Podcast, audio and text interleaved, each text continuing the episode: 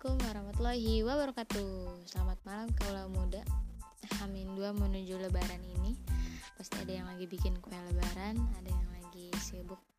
Mau dihabisin gimana ini duit THR Ada yang lagi mengejar diskon-diskonan gede-gedean tuh Biasanya di mall.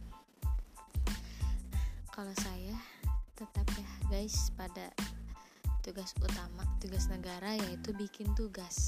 Saya mohon maaf balik lagi bersama saya Lutfi Nur Fadilah di malam hari yang sangat amat cerah ini.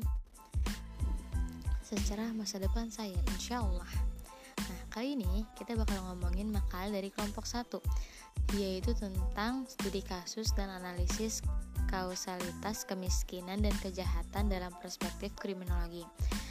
Nah, sebelumnya itu pertanyaannya, saya mau kasih pertanyaan dulu.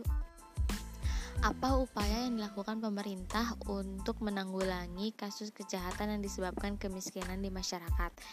Sebab tidak ada orang yang ingin melakukan tindak kejahatan demi untuk makan atau memenuhi kebutuhan lain, tapi mereka kan biasanya tuh terpaksa ya teman-teman untuk melakukan kejahatan itu demi untuk melanjutkan hidup atau menafkahi anak istrinya walaupun caranya ini salah gitu apalagi di masa uh, pandemi terus menjelang lebaran ini pasti orang-orang semakin mikirin nanti lebaran mau mau pakai baju apa mau makan gimana gitu hmm.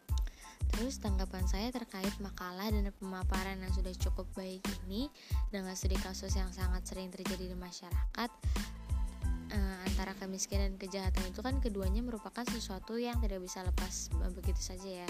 Maksudnya salah satu studi kasus yang saling berkaitan gitu. sebab akibat keduanya masing-masing hidup dan ada dalam kehidupan masyarakat.